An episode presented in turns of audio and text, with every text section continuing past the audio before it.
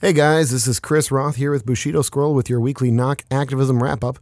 Today is May Day, and we're going to be talking about the rally that's still happening while we record this, as well as a brief primer on another important anniversary in Los Angeles history that just happened this week.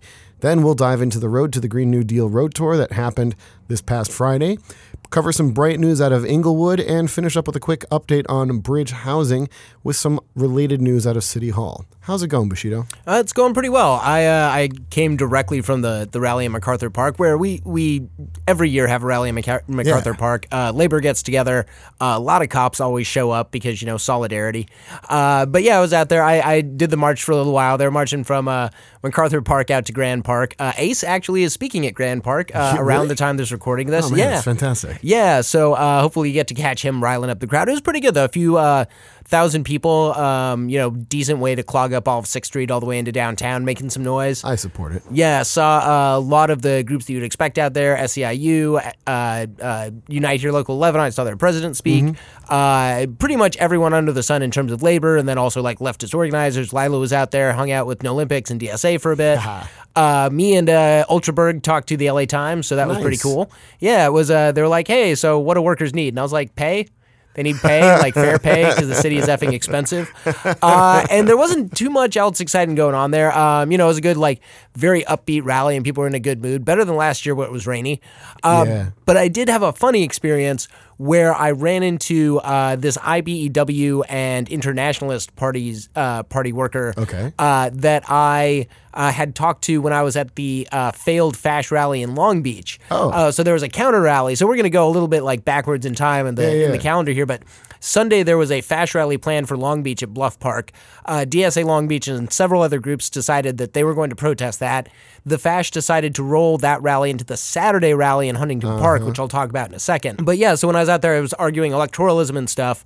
uh, now, the, the Long Beach rally was interesting because the Fash didn't show up. We got a couple hundred people out there um, showing solidarity in Long Beach and, and being like, hey, you know, Fash aren't welcome here. Yeah. There were a lot of cops just watching us, and we were Of doing course nothing. Um, and they had like a mobile surveillance uh, camera system that Wait. has like solar panels. Is this is this the one where the dude? Tried, Yeah, I was gonna talk about that in a in a second. Um, but it was it was weird because there was a lot of police pointed at us. Uh, even though there were no fash, there was no opportunity for violence. We were on Bluff Park. It's like there's a street, there's a park, and then there's down to the beach. Uh, so I don't know what we are going to break. Like nobody wanted to go like You're kick going in to the break door. the ocean. Well, the the Long Beach Art Museum was there, and it's like nobody's gonna go f up an art museum. We're all humanities majors, you know. But uh, yeah, it was pretty good. It was some some good lefty solidarity and good to see people turn out in Long Beach the day after some violence had gone down uh, in Huntington Park. Uh, so that one was an anti SB 54 rally held by a bunch of like kind of fashy and anti immigrant and pro Trump people. Uh, there's some good coverage out, out there. Uh, Dr. Robert, one of our campers from Occupy Ice LA, made a couple of YouTube cuts. Uh, he's a psychologist and he was trying to like talk to Trump supporters and spread the love, and they do not like having the love spread. I'm not They surprised by that. Get very angry when you're like, I'm treating you like a human being with dignity, and they just lose it. Uh, but five anti-fascist protesters got arrested. Uh, a uh, kind of a right-wing provocateur with a YouTube channel had kind of gone into the crowd. And I'm not even going to give you his name because it's just not worth it. But he went into the crowd several times to instigate. Uh, eventually, he threw a punch. Uh, and then other people threw punches back. And so, of course, the cops arrested the people who threw punches back. Uh, two of those people actually were from Defend Boyle Heights. Yeah, so they all got released eventually. N- No major violence or incidents went down, but like overall, a pretty full weekend of uh, yelling at the fash here in the Southland, and it accomplished quite a bit. Um, in it to roll back to the point you were talking about earlier, to be completely out of time, as though I've been watching Endgame, which I haven't seen yet, uh, and spoilers. Uh, also, uh, the the FBI announced on Monday, the day after the Long Beach rally, that they had arrested a guy on Friday who was trying to plant a bomb at the Sunday rally, the counter protest. So apparently, this guy was a former, uh, I believe, Marine. He was a service member. Um, had been saying a lot of really like radical stuff online. He caught the attention of an FBI informant. The FBI informant uh, pushed him towards like more radicalization and like expressing a desire to do outright violence. They talked him into buying components for a bomb. Uh, told him they'd hooked him up with a bomb maker. Gave him an inert IED. So on Friday the 26th, he went out with the FBI informant to Bluff Park in Long Beach to scout it to find out where he was going to put the bomb. And that's when the FBI sprung, the trap. They didn't tell any about anybody about this until Monday, and it also raises the question as to like why Long Beach PD showed up with all of their eyes and like cameras pointed at us when they knew there was an actual violent threat lodged against the park. Um, and it wasn't from any of the groups that were there. Like this guy had pledged allegiance to ISIS. Um, he had served overseas, I believe, uh, but he wasn't like a lefty. This wasn't like left wing violence. This was kind of like reactionary fascist ISIS terrorist type stuff. And even Yeah. then, it has like the entrapment of the FBI. Like the guy needs mental health care more than he needs uh, to be arrested by the FBI. That just does not get anyone anywhere. So. Uh, that was a little bit of a scary thing to find out on Monday to be like, oh my gosh, the counter rally I went to was the target of a bomb plot. And nobody bothered to tell us. Like, the cops didn't ever say anything. And you're like, wow, thanks, guys. Really looking out for us there. Wow, that's pretty crazy. So- Yeah. Uh, at the same time, you uh, Yeah. were doing some traveling back I to was. Washington, D.C. So let's talk about People's Wave. Yeah, yeah. So, uh, People's Wave was this national convention that was being held by People's Action, uh, which is our parent organizing group here at Ground Game, and uh, it was held in D.C. over the over the weekend. So we had uh, you know Sunday activities and then Monday activities, and then uh, some fun direct action on Tuesday, as well as getting to meet with our local elected representatives. They always Uh, throw down pretty well. Yes, we we really did. So I apologize if my voice is still a bit gravelly or uh, lost in general. That's because I was shouting my lungs out in uh, the offices for the partnership for. Uh, a healthcare future, something, something like that. It's basically this extremely neoliberal group that is pouring tons of money into the fight against Medicare for all. Uh, we uh, occupied their lobby uh, shouted at them a whole bunch, um, made sure that all of their neighbors knew who we were there to protest and why we were there to protest. Uh, also, got some really very powerful, moving stories told by people who have been completely screwed over by the health insurance industry. Uh, so, just held that space. Kept it going in there for a while, and then uh, left right as the cops were showing up, which was Yeah. super fun. Uh, it's great when you're seeing like an organizing group of like seven or eight hundred people just marching down the street with uh, uh, the marshals out there in their vests and everything, organizing it in a very like controlled professionals type of way that is just extremely powerful. Yeah. and it's really the, even the best part is walking up preceding the action, and it's just deathly silent as everybody's holding up their fist, saying, "Hold on, don't say anything. Hold on, don't say anything." And then right as you're about to get to the spot, it just erupts with this huge amount of cheers and, and protest chanting going on. And it's just completely overwhelming. And then there's a scramble of being like, oh, man, we were supposed to be part of the group that like gets in there like early and realizing that we were not far enough ahead in the line. And then there's like a quick mad dash to squeeze our way in. It was a lot of fun. Um, And- but there's a lot of other stuff that also goes down at People's Oh Wave. yeah, yeah. So we had uh, organizing uh, training sessions in terms of talking about how to build out coalitions, how to do outreach and um, recruitment, how to go about uh, building solidarity with their coalition partners, um, and, and and a bunch of other stuff. We talked about the the People's Platform or the People's. Uh, People's Action platform at the national level when it comes to things like a housing guarantee and uh, you know ending uh, en- ending the carceral state basically. Yep. There were a lot of really good pieces that were covered, and it was um, I'm still like processing all of it and decompressing. 'cause And, and it was a from what I saw, from what I saw, Bernie Sanders showed up. He did. He came and uh, talked to us for a few minutes there at the end, uh, right before we went out and did our direct action, which was really great. Uh, and then, oh, so the, there was second action that we did was uh, going to the EPA and uh, having another direct action where I got to carry around a, a an eight foot tall sunflower. Nice, Uh, nice. And it was it was fun. Um, it was really hot, and it, we chanted and shouted a lot. So again, Yeah. my voice is completely gone. But Yeah, no, and that at that same time, there were also uh, some folks from the uh, Sunrise Movement who were Yes. occupying uh, Senator Schumer's doorway, uh, getting arrested by DC cops.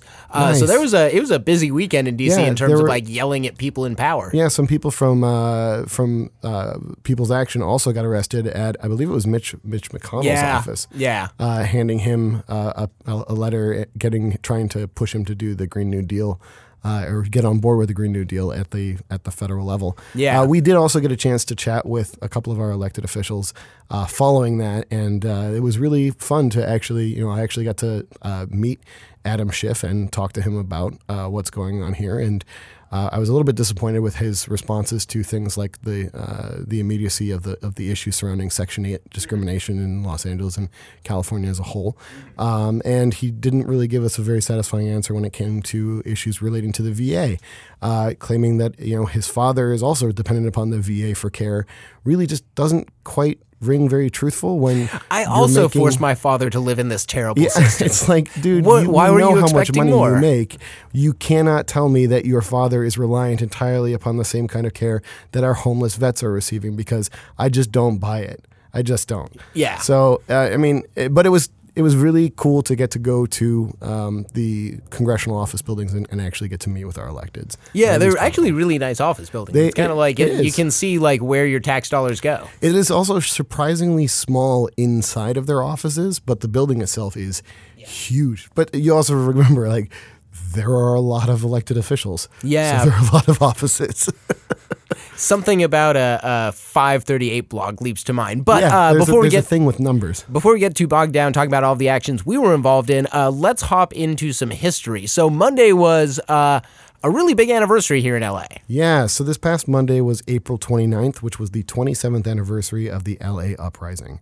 On that day, back in 1992, the justice system completely and utterly failed Rodney King.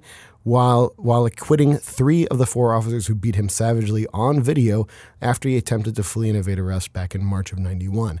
There was also a fourth officer who participated in the beating, but the jury failed to return a conviction on that charge of excessive force that had been brought against him.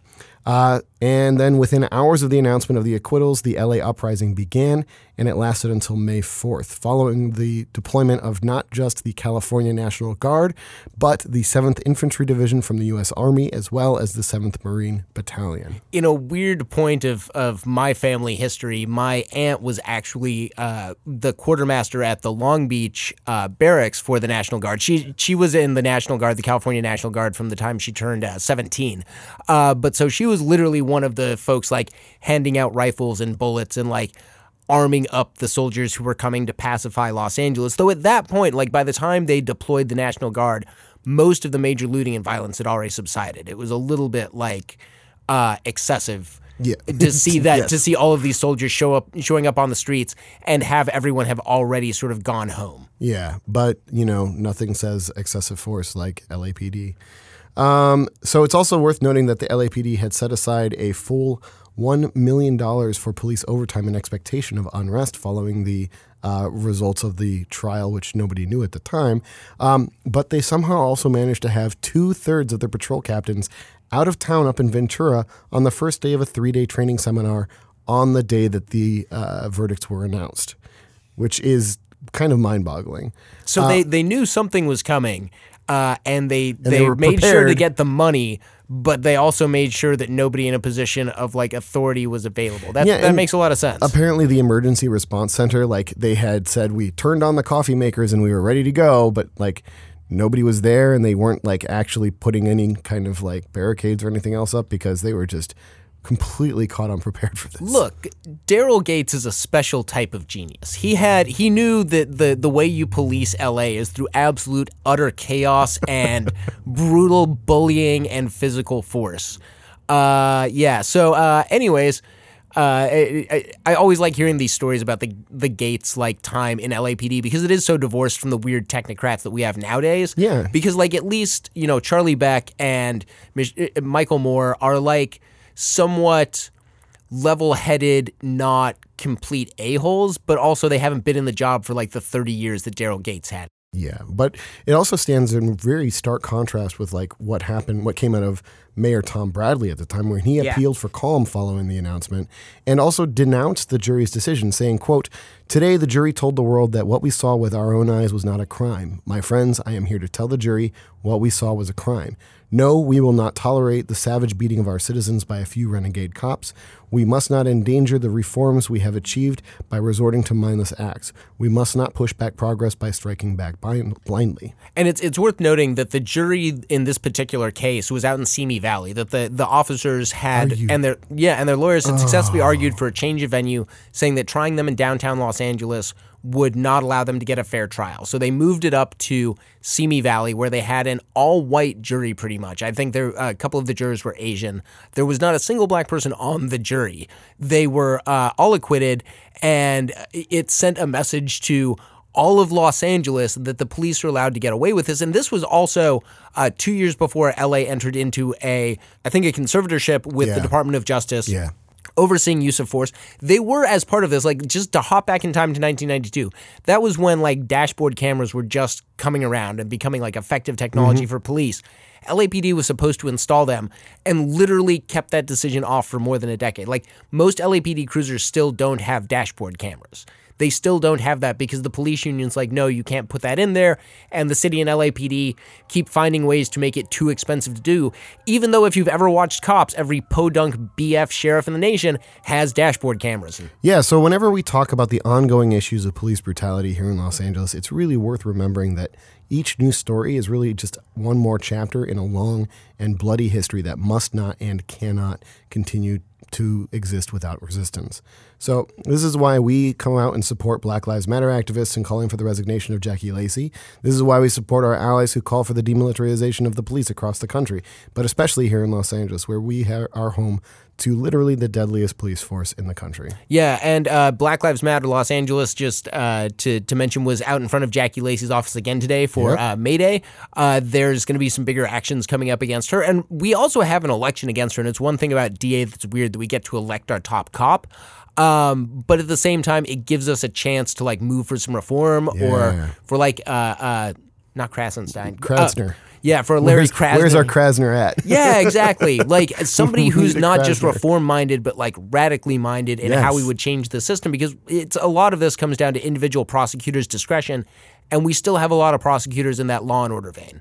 Um, instead of like, how do we heal our communities? They're like, how do we punish this individual? Yeah. And until we break that mindset, we're not going to make a lot of progress.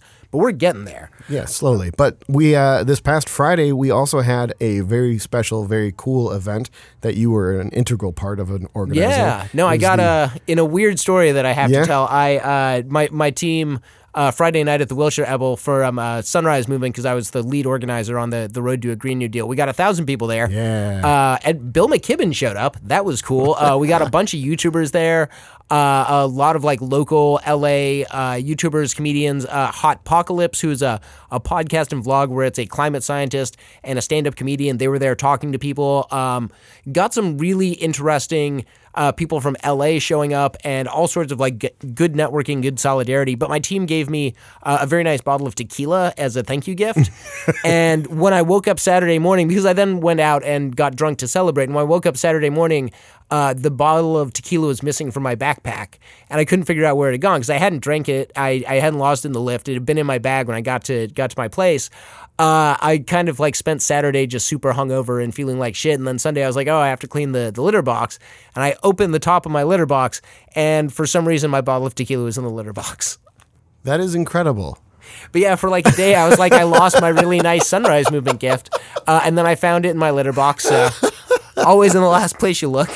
I mean, it- yes, that is a very true truism. But Uh, Yeah, but it was it was a really successful night overall. Though we did have a couple of unexpected people show up at the end and take the mic. Yeah, so uh, Senator Ed Markey, the Senate's co-sponsor of the Green New Deal resolution that's been popularized by Alexandria Ocasio-Cortez and activist organizations across the nation, made an unexpected guest appearance at the end of the event. Uh, after he spoke for a minute or two, he then ended up introducing Los Angeles Mayor Eric Garcetti as the crowd was dispersing. Um, I yelled at him. yeah, well, Gar- Garcetti, needless to say, did not exactly receive the same kind of a warm reception that uh, Senator Markey received.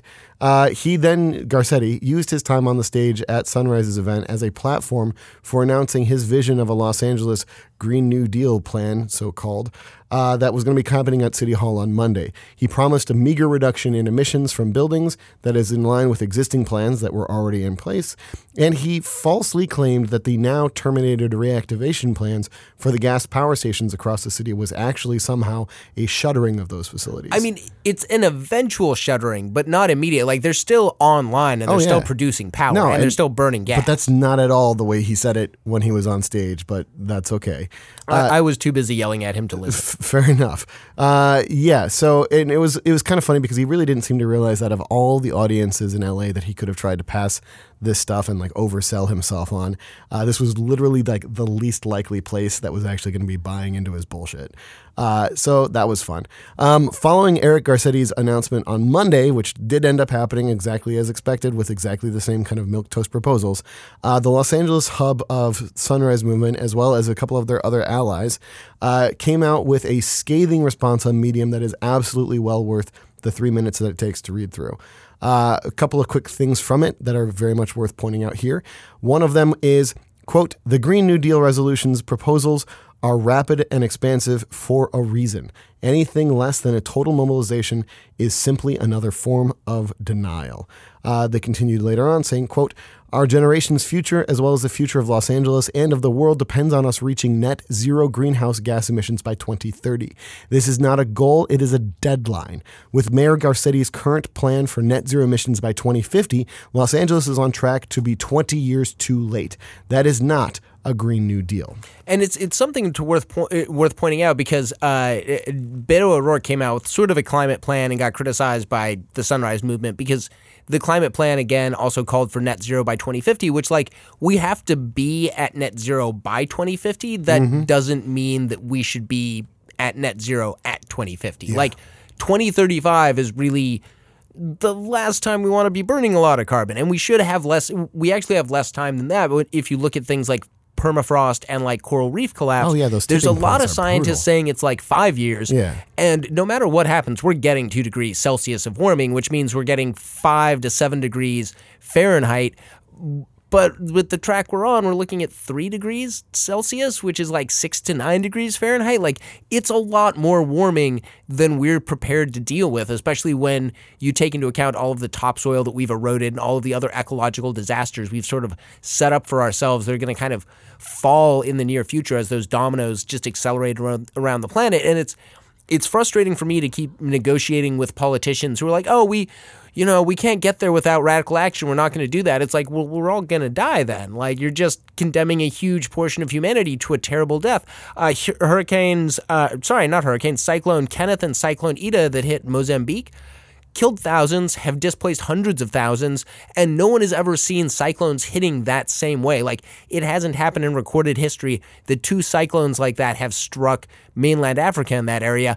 It's probably going to happen again before the season's out. Every year we see more and more extreme weather events. In the, past, in the past 12 years, the number of extreme weather events in a year has doubled across the globe. That's 12 years. Imagine the next 20. It's it, no, this is extremely bleak stuff. Yeah, and so when Garcetti's like drive six less miles a year or six less miles a day, and you're like, wait, how about drive no miles? How about Yeah. you, you take away the street parking and put in some bus lanes, and uh, people are going to drive a lot less. Let's do some super blocks. Let's do some bus lanes. Let's do some bike lanes, and let's uh, make it not viable to be driving your cars around. And LA. even if you're driving zero emissions cars, like that's just that's so wasteful still because most of the trips that are happening in LA in a car are one person in a car. yeah, that is only a like terrible use of miles. resources. It's stupid. Ah. It's just it's fundamentally out of touch with like the reality of the future that we are But it- living in as we speak. Very in line with Garcetti's view that like this milk toast reformism is what's going to save us. As soon as you said that, that brought to mind Pete Buttigieg. But let's go on. So uh, the article also gives a huge shout out to the work that the Stand LA coalition is spearheading to end urban oil extraction. If you want to throw down with Stand LA, and I recommend that you do, you should follow them on their Twitter at stand underscore LA or check out their website at stand.la and hit them up on their contact page. And- And STAND, just so folks know, is a coalition across Yes. LA. So a lot of groups belong to it. Physicians for Social Responsibility, Food and Water Watch, SAJE belongs to it. So there's a lot of EJ groups and a lot of groups that work on like social uh, and housing and transportation and not just environmental issues, but Yeah. folks that are concerned with the environment. Because again, like climate change is the pinnacle of intersectional issues. It brings all of the other tensions and contradictions and problems we have in modern society and puts them supremely at the front because we can't fix any of this without fixing all of it. Absolutely. And also if you really if you want to get involved with the massively energetic Sunrise movement and again, I highly suggest that you do, come check out their LA Hub meeting that's going to be happening this Sunday, May 5th from 6 to 8 p.m. at the Brewery Artist Lofts. Uh, the address for that is 2020 North Main Street, Studio 216, Los Angeles, California 90031. It's right off of the 5 up there at the old uh, Pabst Blue Ribbon Brewery, right? Yeah, yeah. It Yeah. used to be a Pabst Blue Ribbon brewery. And uh, a- after uh, Sunrise Movement, uh, go over to Rosie's, grab a beer. They always have really good beers on tap. Nice. Yeah, I used to live at the brewery way back in the day when I dropped out of school. Uh, and it, it's a weird place, I but I very much. yeah, I, I think everyone does. It's one of those LA institutions. You've been here like for more than three It's years. like 7 degrees of Kevin Bacon only it's 1 degree of the PBR Brewery. yeah, exactly, exactly. Uh, but yeah, it's it's going to be a really good one. And the Sunrise Hub here in LA uh, has just endorsed Lorraine Lundquist up in Yeah. CD12. So if you want to go canvassing for a really good candidate, then you should talk to them. Uh, they're going to be doing a lot more stuff throughout the summer. Like the Sunrise movement is building capacity and momentum in a really crazy, incredible way. Like I was at our first action in November.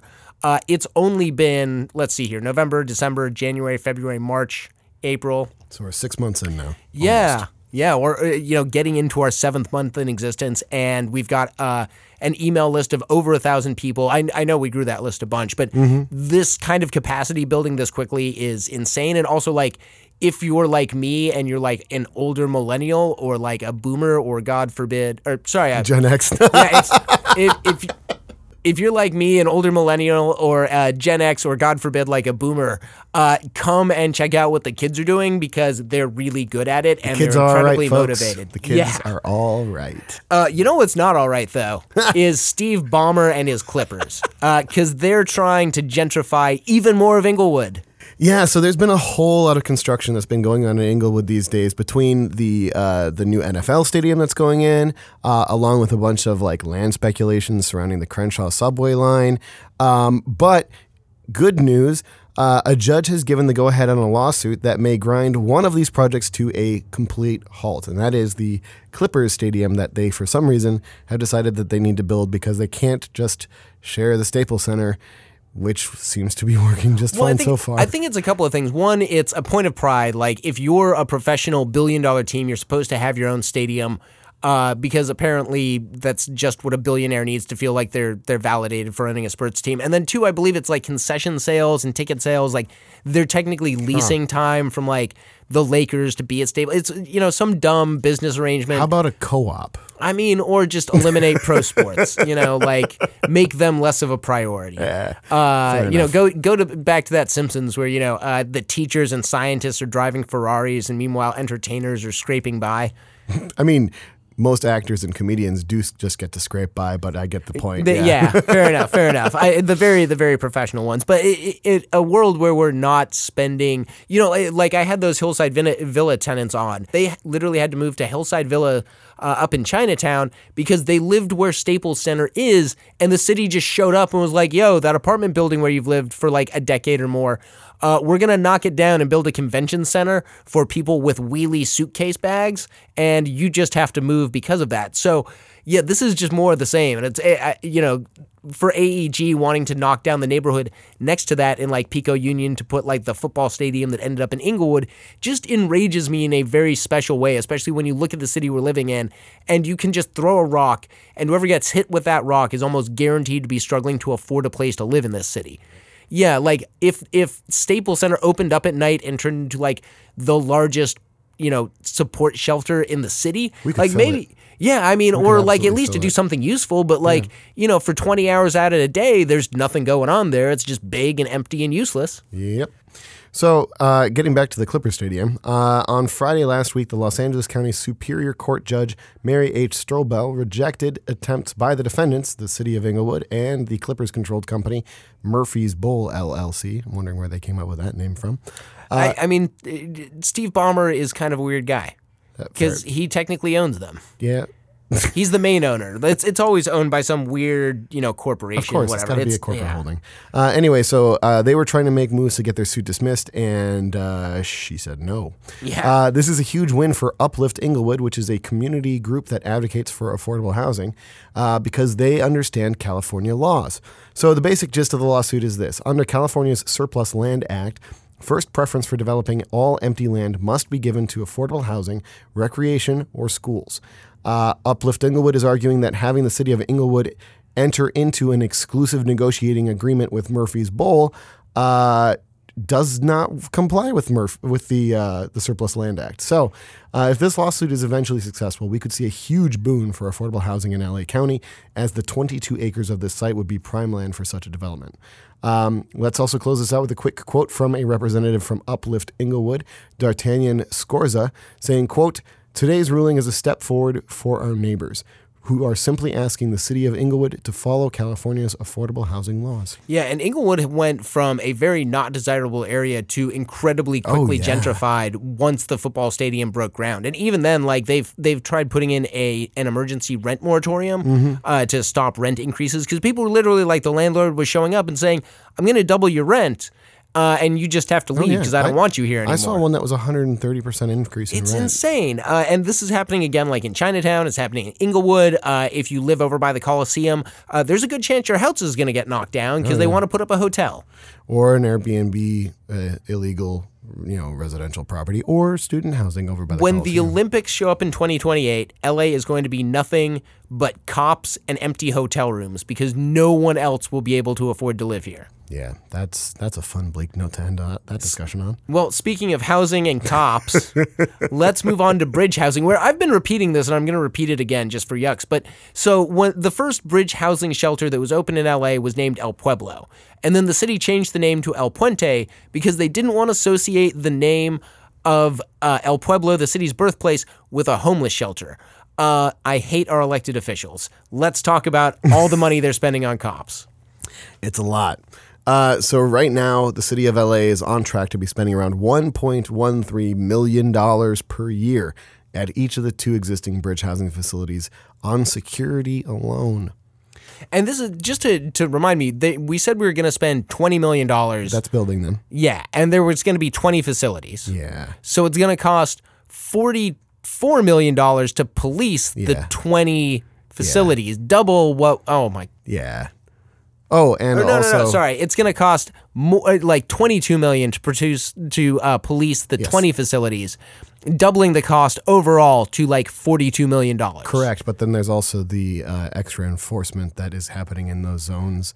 Uh, that is the sweeps, like the thirty million dollars in sweeps. It's all correlated. I mean, it just it's ballooning very quickly. So anyway, uh, the reason for this particular you know one point one three million dollar number uh, being so absurdly high is that it is the cost of paying overtime to two LAPD officers to work twelve hour shifts at the site each day. Uh, these long shifts insert twenty four hours of coverage from the LAPD.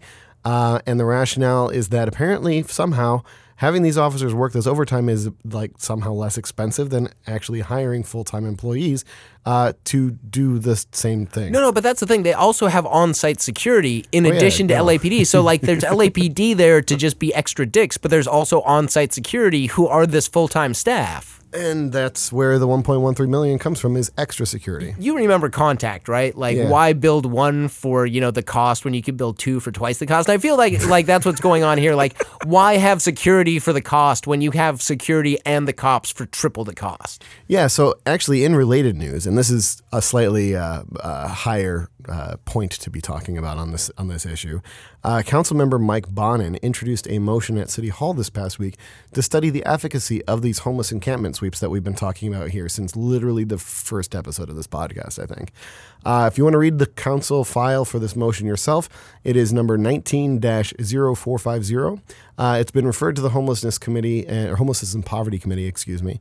And uh, hopefully some uh, good movement will be coming out of that. But basically, what it's really seeking to do here is to study whether or not these sweeps are actually improving public health. Um, spoiler alert, they are not. Um, and whether they're helping versus hurting the people on the street. Spoiler alert, they're hurting them. And what appropriate role for law enforcement is in these sweeps. Spoiler alert, again, there is no appropriate role for law enforcement in these sweeps. We do not need them there.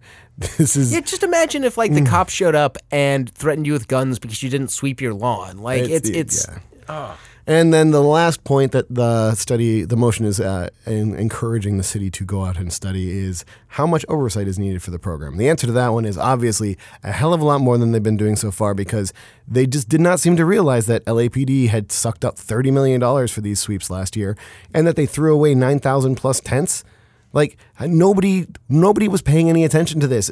Like no, none of our elected officials, anyway. All of the activists were out there and shouting about it and yelling at city council and yelling at the mayor all the time. And, I mean, and that's the thing. Like this, like Joe Reyes has kind of become like a, a, a name that everyone in the city is talking about in this space because Yes. his story got a lot of And- press. and it needs to but be his heard Yeah, but his over. story isn't unique. That's No. the, the problem I have, and not a, not against Joe or any of the the adv- activists. It's just so many people are dying on our streets whose names we will never learn.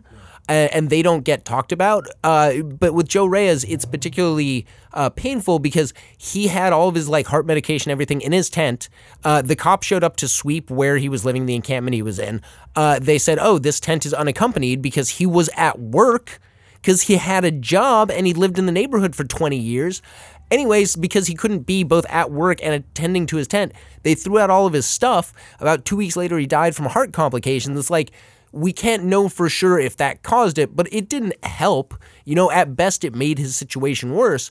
And that sort of thing happens every single day. And then Mayor Garcetti this week came out in an amazing interview uh, with Roy Choi because why, why not? I mean, like, I, I like the Kogi truck well enough and his other um, you know, culinary experiments are fine. Um, kind of screw him for moving to Vegas and getting a bunch of my friends laid off because they just decided to completely roll over the staff from his restaurant at the line.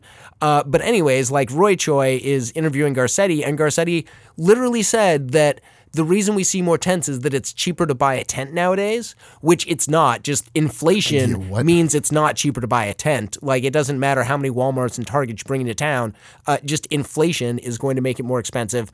Uh, but even especially since the housing crisis has been going on for 20, 30, 40 effing years, but also the audacity of somebody who's sitting there with an incredibly expensive chef who's running incredibly expensive restaurants in gentrifying hotels to say, oh no, it's not the fact that everyone's priced out of a place to live and a man like Joe Reyes, who worked a steady job, can't afford a place to live. It's that he could afford to buy a tent. And I- don't know what world Eric Garcetti's living in where somebody who is so broke that they couldn't afford a more expensive tent is suddenly like, oh no, but I can stay in housing then. Like what what is going on in his mind where he's like, oh, tents are too cheap, so all of these people should just be exposed to the elements to die even more quickly? I mean- or they just be like, oh man, tents are really expensive. I'll just have to stay in this twenty five hundred dollar a month apartment now that the landlord tripled my rent overnight because the Olympics are coming to town. Like I just I I don't get it. Like, how do you, how are you that far removed from your society? And then you remember that he's always surrounded by LAPD security and only talks to wealthy donors who don't understand what's going on. That the only time he sees actual Angelenos is from a stage in the din of like oh no, photography he, bulbs he sees going his off. neighbors over in Hancock Park. It's just that there is neighbors over in Hancock Park. the average Angeleno. Yeah, well, actually, Like the Obamas. Funny, funny enough, that was one of the few districts in the city that did go for Trump in the last election. So I wonder why. I can't imagine. Wonder why. I cannot imagine. Yeah, I used to tutor the SATs in that district, and like nice kids, but yeah, it, just an insane amount of wealth concentrated in an area next to an insane amount of like, or next to an area that's pretty much working class and Oh, yeah. Spanish speaking people. Oh Like, yeah, it's that right area- next door yeah. to Koreatown. And and Westlake, And Westlake basically, it's Park, you yeah. you go a couple of blocks and that neighborhood just changes like that. Oh yeah. Uh, but yeah, so uh, interesting, frustrating, yelling week. Uh, I, I do not to, to put on my meteorologist hat. I do not see the the chances of the yelling decreasing over time as we move towards 2020. I would I would put that at a good old fashioned zero. Yeah, it's gonna it's gonna be a long a long hot summer. Um, and I I yeah, Get I out there I- and march with us, guys. Come on. yeah, no, there's fun. going to be plenty of time to get a tan. Uh, there's also going to be a lot of really cool stuff going on. Uh, there's going to be a Lila Left in LA uh, garage sale going on on uh, May 18th. Uh, there is an Uber and Lyft driver strike going on on May 8th. So please, especially if you're going to the airports, because that's sort of where it's focused, do not use Uber or Lyft. all you can day, always take midnight to midnight, May Yep. eighth. And you can always use the flyaway bus if you want to like see that, and, and it works well. I like I the flyaway it, I literally used the flyaway bus last night when I was coming back from LAX, uh, and it. I amazingly showed up like as I walked out of the baggage claim area. I saw the flyaway bus coming up, and I was like, "No, I just missed it!" And then it stopped like 50 feet away from me, and I was like, "Yeah, I get to catch it," and it was great. Those little LA wins. No, it was it was incredibly like just serendipitous timing, and it was totally, completely enjoyable. Nine seventy five to get me up to Union Station. Super easy Yep. to get back home from there. So, fully endorse the flyaway. Take it, people. Yeah, and and uh, hopefully soon we'll have a train that gets closer to LAX, and then eventually a train that will get to LAX. so far that, we've that we've tried. be the people mover. so far we've tried twice to get a train to go to LAX, and both times they've just barely missed. Like third time's the charm. It's amazing because it's not a very small target. You'd think that we'd be able to hit it, especially with a train where we can control where it goes. Well, and they always sell it as a train to LAX, and then like when they release the final plan, they're like, "So I know we told you the train was going to go to LAX, but what we meant." Was that the train is going to take you to a station that's going to take you to another state where you can catch a bus to go to the, the parking lot C and then catch another bus Man, to go to the terminal. they love Wait, wait, wait. transfers. We've got another train, and this one will only require you to go from train to people mover. Uh, yeah. Uh, but again, like once AOC and her tyranny takes over, there will be no more flying. Oh, yeah. So uh, no you more know, flying, no more hamburgers, no more cow farts. yeah, exactly. And and speaking of tyrannical rules coming to an end, uh, I did want to let you all know. So I, I we put out a special edition of the podcast or a special announcement this week.